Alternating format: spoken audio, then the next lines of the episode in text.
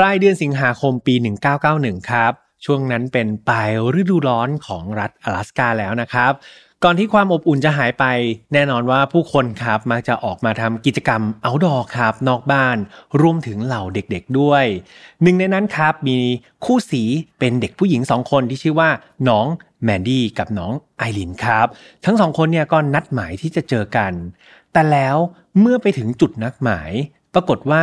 มีแค่ไอรินเพียงคนเดียวแมนดี้หายไปไหนก็ไม่รู้สุดท้ายแล้วเด็กสาวคนนี้หายไปไหนเราจะเจอเธอหรือไม่และที่สำคัญใครเอาตัวเธอไปมาช่วยกันสืบค้นและติดตามเรื่องราวนี้ได้ใน File Not Found พร้อมกันเลยครับ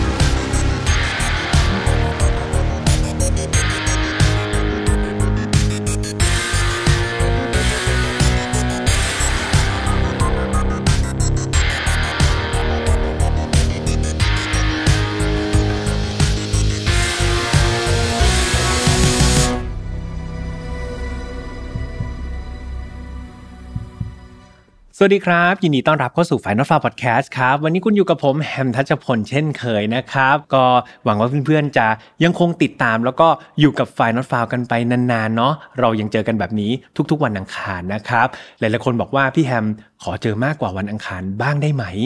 ก็อยากจะเจอเหมือนกันครับแต่ว่าพี่แฮมต้องขอนอนบ้างนะครับขอพักผ่อนบ้างครับเพราะว่าตอนนี้ก็ภารกิจส่วนตัวครับงานประจำเนี่ยก็ค่อนข้างจะเยอะเหลือเกินเนาะดังนั้น File Not Found ก็เป็นอีกสิ่งหนึ่งที่พี่แฮมรักแล้วก็ไม่ทิ้งครับแต่ว่าตอนนี้อยู่ในจังหวะที่มันพอดีพอดีแล้วไว้จัดสรรเวลาได้ไม่แน่นะครับเราอาจจะเจอกันมากกว่าอาทิตย์ละหนึ่งครั้งก็เป็นได้แหมพูดต่อหน้าทีมงานด้วยไม่น่าพูดเลยนะครับกลับเข้าสู่คดีในวันนี้กันเลยดีกว่าครับคดีในวันนี้ครับจะเป็นคดีที่เกี่ยวกับเด็กอีกแล้วนะครับแล้วก็เป็นคดีที่ค่อนข้างน่ากลัวพอสมควรดังนั้นก่อนที่พี่แฮมจะไปเล่าก็ต้องพูดเหมือนเดิมทุกครั้งนะครับว่า File Not Found ไม่สนับสนุนความรุนแรงทุกประเภททุกเรื่องที่นำมาเล่าครับอยากให้ฟังไว้เป็นแนวทางในการป้องกันตัวเองแล้วมาถอดบทเรียนจากอดีตที่มันเลวร้ายไม่ให้เกิดกับเราแล้วก็คนที่เรารักครับน้องๆอายุต่ำกว่าสิบแปดปีตอนนี้มีคุณพ่อคุณแม่อยู่ด้วยจะดีมากๆเลยนะครับเพราะมันเป็นเรื่องราวเกี่ยวกับครอบครัวเด็กและผู้ใหญ่ครับดังนั้นสายสัมพันธ์ต่างๆความระมัดระวังตัวต่างๆหรือแม้แต่การนำไปกลับไปสอนบุตรหลานเนี่ยเป็นสิ่งที่ดีมากๆฟังด้วยกันดีที่สุดนะครับอย่าลืมนะพี่แฮมคิดว่าสิ่งเหล่านี้ครับเรามาช่วยกันถอดข้อคิดและบทเรียนร่วมกันก็จะได้ประโยชน์สูงสุดจากการฟังรายการ File Not Found เลยเอาล่ะถ้าเกิดพร้อมกันแล้วครับมาฟังเรื่องราวในวันนี้กันเลยดีกว่าเรื่องราวนี้ครับต้องเริ่มต้นที่ครอบครัวครอบครัวหนึ่งนั่นก็คือครอบครัวลาแมร์ครับครอบครัวนี้ตั้งอยู่ในเมืองเล็กๆแห่งหนึ่งที่ชื่อว่าทัสลีนาในรัฐ阿拉斯ก้าประเทศสหรัฐอเมริกา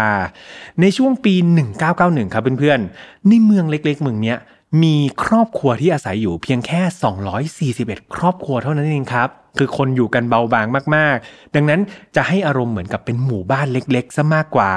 เพียงแต่ว่าบ้านแต่ละหลังบ้านสองร้อยกว่าหลังเนี่ยเขาไม่ได้แบบ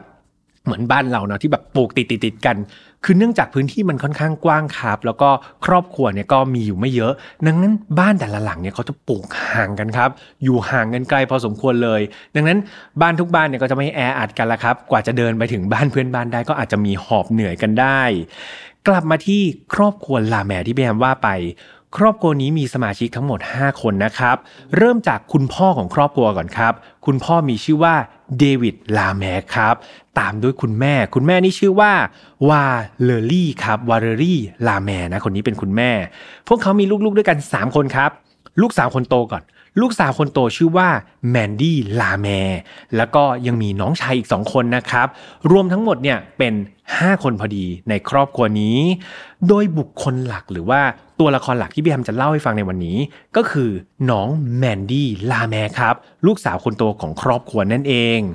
แมนดี้ลาแมร์ครับเธอมีชื่อเต็มๆว่าอแมนดาลินแมนดี้ลาแมร์ครับโดยเธอเกิดในวันที่สิบเก้ากรกฎาคมปีหนึ่งพันเก้าร้อยแปดสิบตัวน้องแมนดี้เนี่ยเธอเป็นเด็กที่น่ารักครับแล้วก็เป็นคนที่ชอบผจญภัยมากๆเธอชอบไขปริศนากับเพื่อนๆครับแล้วก็ชอบทำกิจกรรมกับครอบครัวในยามว่างเนี่ยครอบครัวลาแมร์เนี่ยมักจะชวนกันไปตกปลาครับ ไปขับรถ เอ ที วี และอีกหนึ่งกิจกรรมที่พวกเราเนี่ยอาจจะไม่คุ้นเคยกันมาก่อนนั่นก็คือกิจกรรมอะไรรู้ไหมครับกิจกรรมล่าหมีครับเพื่อนๆคืออย่างที่พี่แฮมบอกไปนะว่าครอบครัวนี้อาศัยอยู่ใน阿拉斯加หลายๆคนพอพูดถึง阿拉斯加ก็จะนึกถึงหมี阿拉斯加ใช่ไหมครับนึกถึงถิ่นที่มันมีหมีอยู่อาศัยอยู่นั่นเองตัวคุณพ่อเดวิดเนี่ยเขาเป็นนักล่าหมีครับเขาชอบทำกิจกรรมออกไปล่าสัตว์โดยเฉพาะหมีเป็นอย่างมากและแมนดี้เนี่ยลูกสาวตัวน้อยเนี่ยก็มักจะติดตามคุณพ่อไปล่าหมีด้วยกันตลอดคือแม้ว่าเธอจะเป็นเด็กผู้หญิงเนี่ยแต่เธอชอบมากครับเธอชอบผจญภัยแบบนี้มากๆครอบครัวลาแมก็อยู่กันแบบนี้ครับเรามีความสุขอยู่มาเรื่อยๆจนกระทั่งในเดือนสิงหาคมปีหนึ่งพันเก้าร้อยเก้าสิบเอ็ดช่วงนั้นเป็นปลายฤดูร้อนแล้วนะครับดังนั้นผู้คนครับต่างๆในเมืองเนี่ยโดยเฉพาะเด็กๆเนี่ยก็จะออกมาใช้เวลาอยู่นอกบ้านใช่ไหมเพราะว่า阿拉斯加เนี่ยมันก็แบบตอนหนาวมันก็หนาวเยือกอะครับดังนั้นช่วงซัมเมอร์ช่วงฤดูร้อนเนี่ยเขาออกมานอกบ้านได้มากเท่าไหร่เนี่ยเขาจะใช้เวลาในการออกมารับแสงแดดเนี่ยให้นานที่สุดดังนั้นครับฤดูต่อไปคือฤดูฝนแล้วจะต้องหมกตัวอยู่ในบ้านเด็กๆก็เลยแบบเอาละก่อนที่จะต้องอดทำกิจกรรมอะไรกันยาวๆออกมาเล่นกันให้เต็มที่เชกเช่นเดียวกันกับแมนดี้ครับที่แมมเล่าไป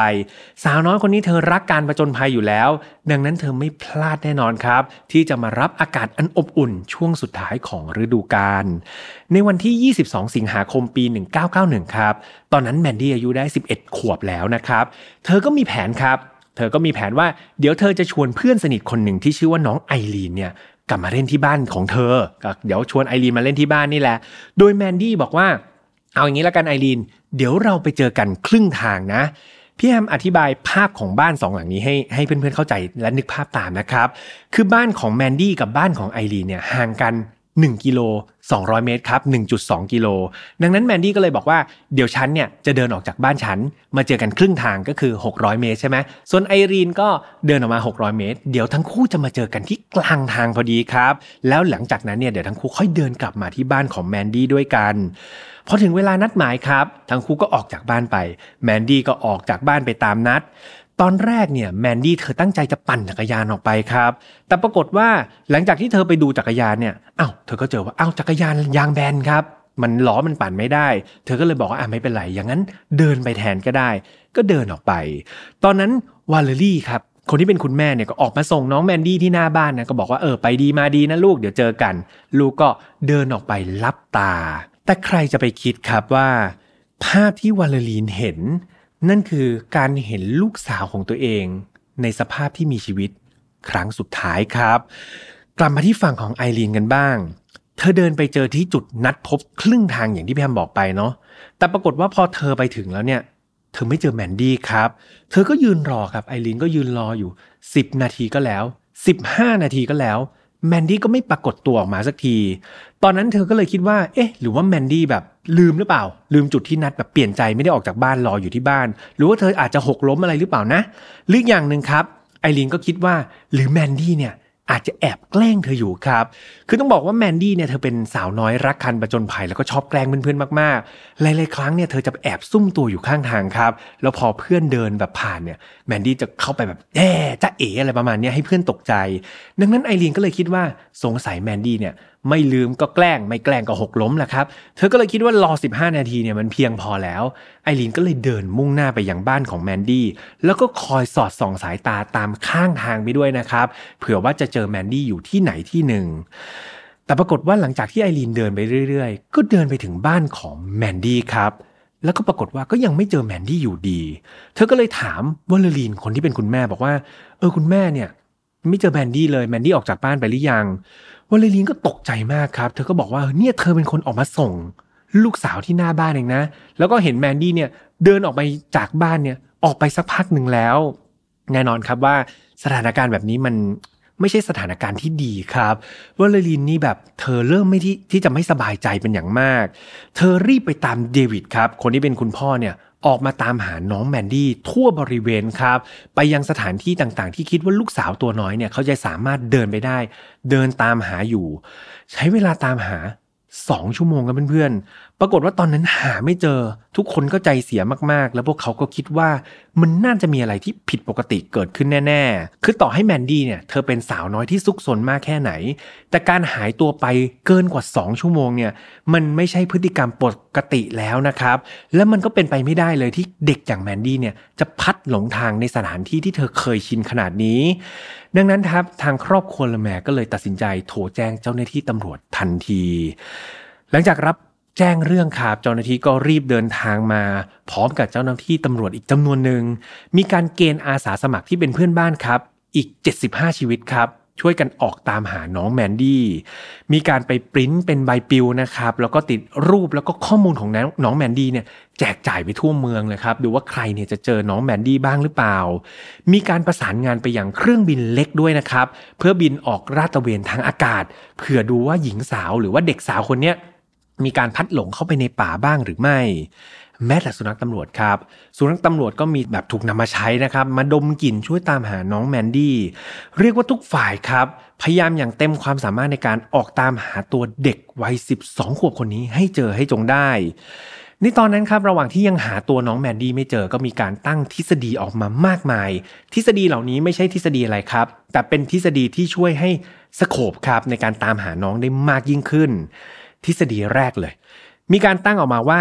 มันอาจจะมีบางสิ่งบางอย่างที่ไปดึงดูดสายตาของน้องแมนดี้ในตอนที่เธอกำลังเดินไปหาที่จุดนัดพบเพื่อไปเจอไอรีนเพื่อนซีใช่ไหมระหว่างเดินทางไปเนี่ยมันอาจจะมีอะไรไปสะดุดตาเธอครับและนั่นเองทำให้เด็กสาวคนนี้ก็ไม่ได้ระมัดระวังเนี่ยก็เดินไปหาสิ่งที่ล่อตาล่อใจเธอจนอาจจะทำให้เธอเนี่ยเลี้ยวผิดครับแล้วก็เกิดหลงเข้าไปในป่าข้างทางแล้วก็ออกมาไม่ได้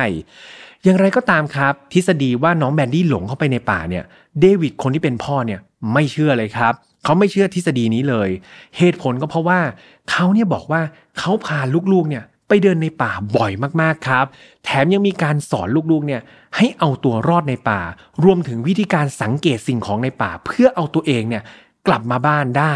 ซึ่งเขาพิสูจน์แล้วนะครับว่าน้องแมนดี้แล้วก็ลูกๆของเขาทุกคนเนี่ยสามารถทำได้อย่างคล่องแคล่วดังนั้นเดวิดคนที่เป็นพ่อเนี่ยไม่เชื่อเลยครับไม่เชื่อทฤษฎีเลยว่าแมนดี้จะหลงป่าไปได้ทฤษฎีที่สองบ้างทฤษฎีที่สองเนี่ยมีการตั้งข้อสงสัยว่าหรือว่าแมนดี้เนี่ยอาจจะถูกสัตว์ป่าทำร้ายหรือเปล่าหรือไม่เธออาจจะประสบอุบัติเหตุตกแม่น้ำแถวนั้นไปครับหลังจากที่มีการตั้งสมมติฐานหรือว่าทฤษฎีที่สองขึ้นมาแน่นอนครับเขามีการเข้าไปสำรวจในพื้นที่ที่มีเอ่อเป็นแหล่งอาศัยของสัตว์ป่าเนี่ยมากยิ่งขึ้นแต่ปรากฏว่ามันไม่มีร่องรอยเลยครับของมนุษย์ที่ไปบริเวณที่สัตว์ป่าอาศัยอยู่หรือแม้แต่ในแม่น้ำครับมีการลงไปงมหาแบบหลักฐานต่างๆในแม่น้ำเนาะแต่ปรากฏว่ามันไม่มีร่องรอยหรืออะไรเกี่ยวกับมนุษย์ที่เป็นเกี่ยวข้องกับน้องแมนดี้เนี่ยในบริเวณแม่น้ำบริเวณนั้นเลยดังนั้นทฤษฎีที่สองเนี่ยก็ถูกปัดตกไปอีกครับจนมาถึงทฤษฎีสุดท้ายครับเพื่อนๆเป็นทฤษฎีที่ทุกคนไม่อยากจะคิดถึงทฤษฎีนี้นะครับนั่นก็คือ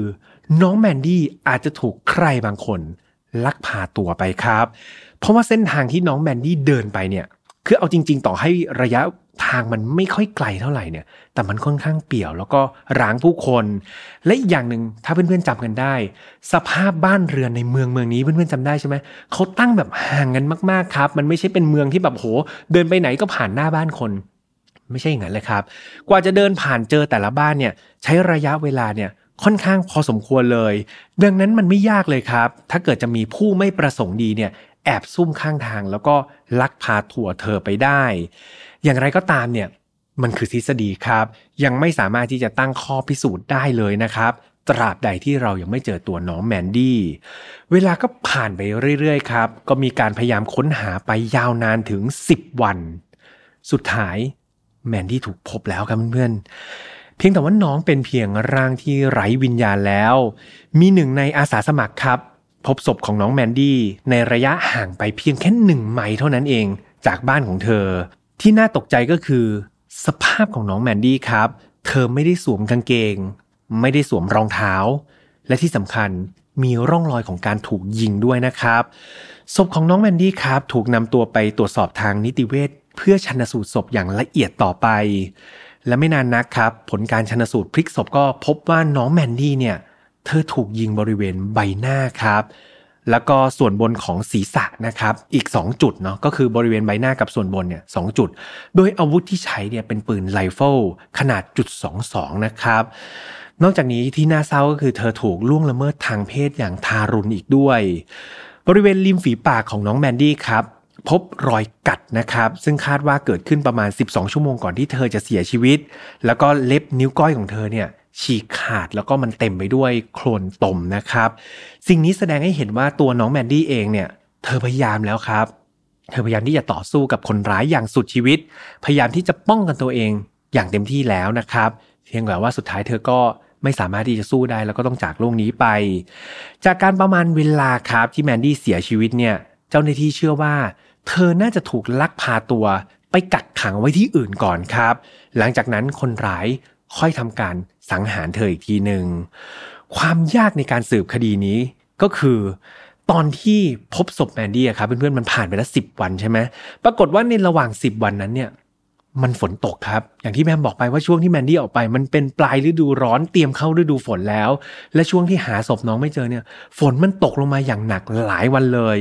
คราวนี้เกิดอะไรขึ้นพอฝนตกลงมาเนี่ยปรากฏว่าน้ำฝนเนี่ยมันไปชะล้างหลักฐานชะล้างคราบ ดี เอ็น เอ ชะล้างข้อมูลสำคัญของตำรวจออกไปเยอะมากๆครับอย่างไรก็ตามต่อให้มันหลงเหลืออยู่แม้แต่นิดเดียวเนี่ยเจ้าหน้าที่ก็ไม่ปล่อยปละละเลยครับเขาใช้ความพยายามอย่างหนักเลยนะในการที่จะตรวจหาหลักฐานต่างๆให้เจอให้ได้และในที่สุดครับพวกเขาไปเจอหลักฐานชิ้นเล็กๆบางอย่างซึ่งมันอาจจะสำคัญต่อการจับตัวคนร้ายได้หลักฐานนั้นก็คือเส้นใยสีแดงๆแล้วก็ผสมกับสีน้ำเงินแบบสลับกันนะครับเป็นเส้นใยแบบพันด้วยกันนะแดงน้ำเงินเนี่ยเล็กๆครับติดอยู่บนตัวศพนอกนั้นยังมีเศษเป็นลักษณะเศษโลหะจากอุปกรณ์อุตสาหกรรมสักอย่างนึงครับเป็นเศษผงโลหะเล็กๆเนี่ยติดอยู่ที่ร่างกายของน้องแมนดี้ด้วยซึ่งพี่แอมต้องบอกว่าหลักฐานที่เจอเนี่ยเจ้าหน้าที่ตำรวจใช้วิธีการใช้กล้องจุลทรรศน์นะครับในการหาหลักฐานเลยซึ่งนี้เป็นอะไรที่น่ายกย่องเจ้าหน้าที่ตำรวจมากๆคือแม้แต่เป็นแบบเศษเสี้ยวเศษผงโลหะเล็กๆเนี่ยเขาก็เก็บข้อมูลเอาไว้ก่อนคราวนี้กลับมาที่ผู้ต้องสงสัยของคดีนี้กันบ้างตอนแรกเลยครับตอนที่เกิดคดีแน่นอนว่าคนที่ถูกสงสัยเป็นคนแรกคือใครรู้ไหมครับเพื่อนๆลองเดาไว้ในใจพี่แฮมเชื่อว่าตรงใจหลายๆคนคนที่ถูกตั้งข้อสงสัยเป็นคนแรกเลยก็คือเดวิดครับเดวิดลาแมร์คุณพ่อของน้องแมนดี้นั่นเองอย่างไรก็ตามเนี่ยเดวิดยืนยันในความบริสุทธิ์ของตัวเขาเองเขายินยอมให้ตำรวจเนี่ยสอบถามทุกๆข้อมูลเลยครับรวมถึงตรวจสอบปืนของเขาเนี่ยในบ้านเนี่ยทุกกระบอกเลยนะเอาไปตรวจสอบอย่างละเอียดเลยเพื่อพิสูจน์ว่าเขาคือผู้บริสุทธิ์จริงๆซึ่งหลังจากตรวจสอบก็แล้วครับเจ้าหน้าที่ก็พบว่าเออเดวิดเนี่ยมันไม่มีส่วนเกี่ยวข้องกับคดีนี้เลยแล้วเขาก็หลุดออกจากผู้ต้องสงสัยในคดีนี้ได้ไม่ยากครับดังนั้นพอเดวิดเนี่ยคนที่ใกล้ชิดน้องที่สุดไม่ใช่ผู้ต้องสงสัยแล้วเจ้าหน้าที่ตำรวจก็ต้องสืบหาผู้ต้องสงสัยและตามล่าฆาตกรตัวจริงต่อไปครับเวลาก็ผ่านไปจนกระทั่งหนึ่งสัปดาห์หลังจากที่พบศพน้องเนี่ยปรากฏว่ามันมีคนขับรถบรรทุกคนหนึ่งครับชายคนนี้มีชื่อว่าเดฟเดอะฟอเรสต์ครับเดฟเนี่ยได้มาให้การกับตำรวจเป็นข้อมูลสำคัญเขาบอกว่าในวันที่ยี่สิบสองสิงหาหรือวันที่น้องแมนดี้หายตัวไปเนี่ยวันนั้นเนี่ยเขาเห็นผู้ชายคนหนึ่งชายคนนี้มีชื่อว่า Charles Smith Hart กำลังขับรถกระบะของเขาอยู่บนถนนเส้นทางที่น้องแมนดี้กำลังเดินพอดิบพอดีเลยครับและเขาก็เชื่อว่าเฮ้ยมันเป็นไปได้หรือเปล่านะที่ชาร์ลส์เนี่ยอาจจะรู้เห็นหรือมีส่วนเกี่ยวข้องกับการหายตัวไปของน้องแมนดี้ครับและทันทีที่เดฟเดฟคือคือช่างที่ออกมาให้ข้อมูลนะทันทีที่เดฟเนี่ยออกมาให้ข้อมูลปรากฏว่าอะไรรู้ไหมครับกระแสตีกลับกับเพื่อนๆเหตุผลก็เพราะว่าตระกูลสมิธฮาร์ทของนายชาร์ลส์คนเนี้ยชาวที่แบบขับรถกระบะเนี่ยเป็นตระกูลที่ได้รับการนับหน้าถือตาในสังคมเป็นอย่างมากครับแถมตัวชาร์ลส์เองเนี่ยคนที่ขับรถกระบะเนี่ยเขาเป็นเพียงอดีตช่างที่อายุหกสิบเอ็ดปีแล้วครับคือตอนนี้เกษียณไปเรียบร้อยแล้วคือลูกของชาร์ลส์เนี่ยเพื่อนๆจินตนาการเนาะชาร์ลส์คือคุณตาใจดีครับแถมยังเป็นที่รักของเด็กๆอีกต่างหากเขาจะอาศัยอยู่ในโรงรถเล็กๆนะครับติดอยู่กับบ้านของแม่เขาเองครับคือเขาอาศัยอยู่กับแม่นะแม่ก็มีบ้านใช่ปะเขาก็มีโรงรถชาร์ลส์เนี่ยจะเป็นคุณตาใจดี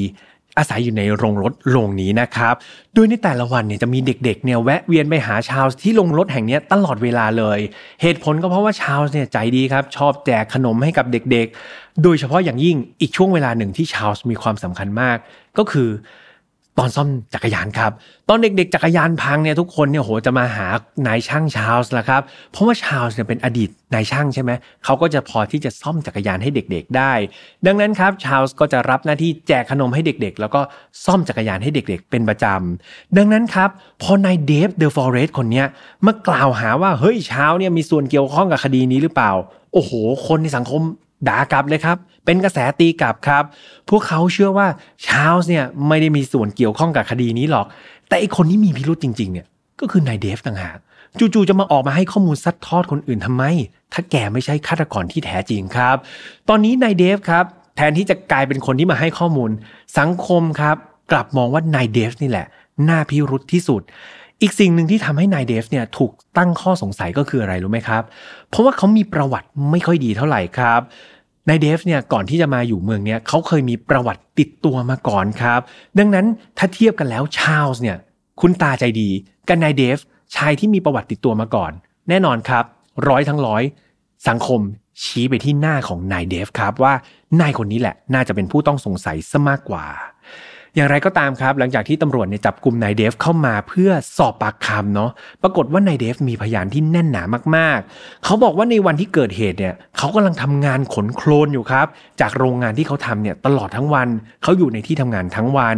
และหัวหน้างานของเขาเองนี่แหละที่สามารถเป็นพยานให้กับเขาได้ซึ่งพยานที่เป็นหัวหน้างานเนี่ยก็ยืนยันจริงๆครับบอกว่าตลอดทั้งวันเนี่ยนายเดฟอยู่ในสถานที่ทำงานตลอดทั้งวันจริงๆพอมีพยานที่อยู่ที่แน่นชัดก็พิสูจน์ได้แล้วนะครับว่านายเดฟเนี่ยคือผู้บริสุทธิ์ตำรวจครับก็เลยยังต้องไม่สามารถที่จะละทิ้งชาร์ลส์ได้ใช่ไหมครับเพราะว่าอย่างน้อยๆเนี่ยเดฟเนี่ยเป็นผู้บริสุทธิ์และเขามาให้ข้อมูลว่าเขาเห็นชาร์ลส์มิธฮาร์ทเนี่ยขับรถไปในเส้นทางที่น้องแมนดี้เดินในวันที่เกิดเหตุดังนั้นยังไงก็ต้องเรียกตัวชาร์ลส์มาสอบปากคำไว้ก่อนเจ้าหน้าที่ก็เรียกตัวชาร์ลส์มาสอบปากคำแน่นอนครับพอชาร์ลส์มาถึงโรงพักเนี่ยเขาก็ให้การปฏิเสธทั้งหมดครับเขาบอกว่าโอ้ยเขาไม่เกี่ยวข้องกับคดีนี้เลยและเขาก็ไม่เคยรู้จักแมนดี้มาก่อนด้วยซ้ำในวันที่เกิดเหตุครับเขาบอกว่าเขาเนี่ยนั่งดูทีวีอยู่กับคุณแม่ของเขาเนี่ยตลอดทั้งวันเลยนะเจ้าหน้าที่ครับก็ได้ตรวจสอบพฤติกรรมของชาร์ลส์เนี่ยอย่างละเอียดเลยครับแต่ว่าหลังจากที่เริ่มมีการแบบสังเกตนะพฤติกรรมของชาร์ลส์รวมถึงสอบปากคำจากผู้คนต่างๆเนี่ยเกี่ยวกับตัวชาร์ลส์เนี่ยตำรวจก็รู้สึกว่าผู้ชายคนเนี้ยมันมีอะไรทำแม่งทำแม่งอยู่ครับเพื่อนๆเริ่มจากในวันที่เกิดเหตุเนี่ยมีพยานคนหนึ่งเขาบอกว่าเขาเจอแม่ของชาร์ลส์ที่ตลาดครับสิ่งนี้มันบอกว่าอะไรคือชาร์ลส์บอกว่าเขาดูทีวีกับคุณแม่ตลอดทั้งวันแต่กลับมีพยานคนหนึ่งบอกว่าเนี่ยเขาจำได้เลยนะเขาเจอแม่ของชาร์ลส์เนี่ยกำลังเดินซื้อของชำอยู่ในตลาดซึ่งมันมีหลักฐานได้ด้วยหลักฐานนั่นก็คือใบเสร็จครับใบเสร็จการจ่ายเงินของคุณแม่ชาร์ลส์เนี่ยเป็นวันนะครับที่เกิดเหตุจริงๆนั่นหมายความว่าแม่ของชาร์ลส์เนี่ยไม่ได้อยู่ที่บ้านตลอดทั้งวันแบบที่ชาร์ลส์บอกจริงๆและในเวลาต่อมาครับได้มีพยานอีกคนหนึ่งที่พูดเหมือนเหมือนนายเดฟเดอะฟอเรสต์เลยพยานคนนี้เขาบอกว่าเฮ้ยเขาเนี่ยเห็นชาร์ลส์นะเดินป้วนเปี้ยนอยู่แถวๆระแวกบ้านของน้องแมนดี้ในวันที่เธอหายตัวไปจริงๆครับคราวนี้ตำรวจก็เริ่มเอะละแบบเฮ้ยเริ่มสงสัยแล้วว่าคุณตาที่แสนดีแล้วก็เป็นที่รักของเด็กๆคนนี้มันจะเป็นเพียงหน้ากากหรือเปลือกนอกเท่านั้นหรือเปล่าตัวตนที่แท้จริงของชาร์ลส์ สมิธฮาร์ทคนนี้อาจจะไม่ใช่อย่างที่ทุกคนคิดนะครับคราวนี้ครับพอเจ้าหน้าที่ตำรวจเนี่ยเริ่มสงสัยในตัวนายชาร์ลเนี่ยเขาก็เริ่มลองไปสอบข้อมูลจากเด็กสาวในเมืองหลายๆคนครับแล้วก็ได้พบข้อมูลที่มันน่าประหลาดมากๆคือในช่วงหลายอาทิตย์ก่อนที่แมนดี้จะหายตัวไปเนี่ยมีคนพบเห็นชาร์ลเนี่ยเขาขับรถกระบะคู่ใจของเขาเนี่ยไปตามเมืองแต่พฤติกรรมที่แปลกๆเนี่ยคือชาร์ลส์ไม่ได้แค่ขับรถครับแต่ทุกๆครั้งเนี่ยนะพอเวลาเขาขับผ่านเด็กสาวเนี่ยเขาจะจอดหยุดครับแล้วก็เหมือนกับพูดคุยกับเด็กสาวซึ่งมีหนึ่งในเด็กสาวเนาะที่ตำรวจไปสอบปากคำเนี่ยไปถามว่าเฮ้ยชาร์ลส์เนี่ยจอดรถคุยอะไรกับเธอหรอเด็กหญิงคนนั้นครับก็บอกว่าชาร์ลส์เนี่ยมักจะแบบเออเชิญชวนครับบอกว่ามาขึ้นรถไหมเดี๋ยวเขาจะไปส่งที่บ้านเพียงแต่ว่าในตลอดหลายสัปดาห์ก่อนที่จะเกิดเหตุเนี่ยมันไม่มีผู้หญิงเด็กสาวสักคนหนึ่งเลยครับที่ยอมขึ้นรถไปกับชาร์ลส์และอีกหนึ่งข้อสังเกตที่สำคัญมากๆเลยก็คือชาร์ลส์เนี่ยเขามักจะหยุดถามเด็กสาวที่มีผมสีบรอนซ์ครับแล้วก็เป็นผมยาวลักษณะเหมือนกับน้องแมนดี้เป๊ะๆเลยครับ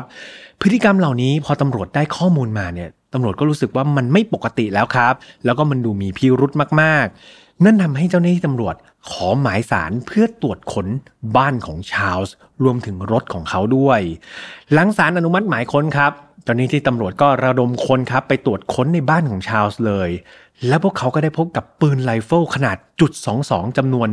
สองกระบอกครับอย่างไรก็ตามครับหลังจากนำปืนไรเฟิลจุดสองสองของนายชาร์ลส์มาตรวจสอบเนี่ยปรากฏว่าทั้งสองกระบอกเนี่ยมันไม่ใช่ปืนกระบอกเดียวกันกับที่ใช้สังหารน้องแมนดี้ครับดังนั้นหลักฐานปืนอ่ะไม่เป็นไรตรวจสอบแล้วไม่ตรงก็ไม่เป็นไรแต่ก็ใช่ว่าเจ้าหน้าที่ตำรวจจะไม่เจอหลักฐานอื่นๆเลยนะครับสิ่งแรกที่พวกเขาเจอเลยก็คือเศษโลหะครับเพื่อนๆมันมีเศษโลหะบริเวณห้องทำงานของชาร์ลส์เนี่ยติดอยู่เต็มไปหมดเลยซึ่งตำรวจก็ต้องเก็บมาก่อนเก็บมาตรวจสอบว่าเศษโลหะในห้องทำงานของชาร์ลส์เนี่ยมันเป็นแบบเดียวกันมันเป็นชนิดเดียวกันกับที่เจอบนร่างของน้องแมนดี้หรือเปล่าเท่านั้นไม่พอครับหลังจากไปตรวจสอบรถของนายชาร์ลส์เนี่ยตำรวจได้พบกับเศษโลหะลักษณะเดียวกันนี้อีกเพียบเลยครับและไม่ใช่แค่เศษโลหะเท่านั้นพวกเขายังได้พบเส้นใยสีแดงสลับน้ำเงินเพื่อนๆยังจำได้ใช่ไหมเส้นใยสีแดงสลับน้ำเงินเล็กๆที่ตำรวจไปพบบนศพของน้องแมนดี้เนี่ยมันพบครับมันพบบนรถของนายชาร์ลส์และก็พบเส้นผมของใครก็ไม่รู้ครับที่ไม่ใช่ผมของนายชาร์ลส์แน่ๆติดอยู่บนรถอีกด้วยทั้งหมดนี้ครับถูกส่งไปที่ห้องแลบในเมืองชิคาโกรัฐอิลลินอยส์ครับเพื่อตรวจสอบอย่างละเอียดและไม่นานผลก็ออกมาครับหลักฐานทั้งหมดที่เจ้าหน้าที่ตำรวจไปเก็บได้ที่บ้านและรถของนายชาร์ลส์